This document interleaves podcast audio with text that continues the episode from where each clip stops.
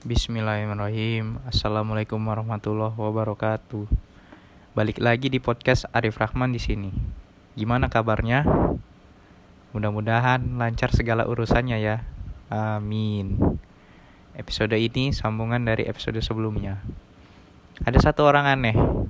Satu orang ini ya dari SD kami, kami saling ngejek. SD, SMP, SMA. Ketemu terus sama nih orang. Bosen tau ngerusak mood aja nengok mukanya. Kasarnya gitulah. Yurip yo yurip yo yurip yo. Gitu dia manggil aku dengan nada cemprengnya itu.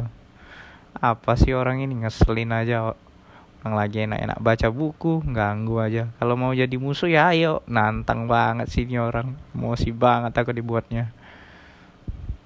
Namun ternyata itu adalah pertemuan kami. Yang pertama dan itulah permulaan kami menjadi sahabat. Aku nggak tahu waktu itu bad day, ternyata bisa jadi good day. Dia itu, ya dia itu emang aneh. Dari SD kelakuannya nggak jauh beda sampai sekarang. Suara cemprengnya aja masih sama. Cuekin aja nih orang. Saking aku cuekin dan sering juga nahan kesel. Dia malah makin mau ngedeketin aku ini orang udah tahu aku lagi dimusuhi banyak orang eh malah dia ngedeketin. Aneh dasar emang. Nanti orang bakal musuhin juga lah.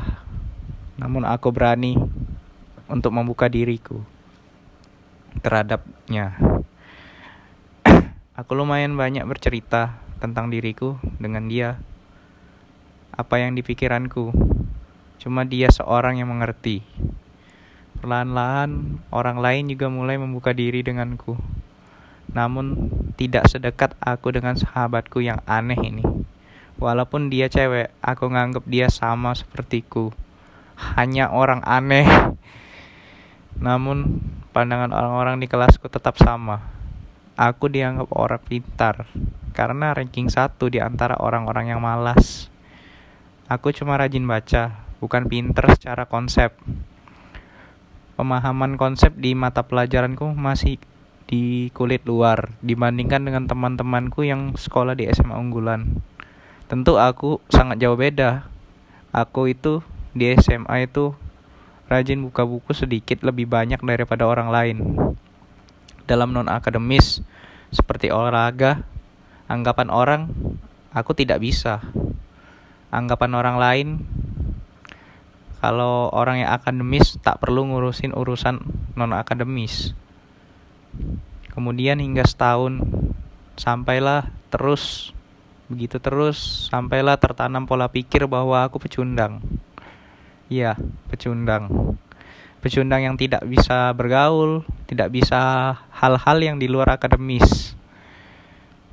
Ketika kenaikan kelas kebanyakan orang-orang di kelasku yang jurusan IPS Sedangkan sebagian kecil yang jurusan IPA itu termasuk aku. Aku mulai punya pikiran positif sekarang. Aku berpikir kalau ini kesempatanku.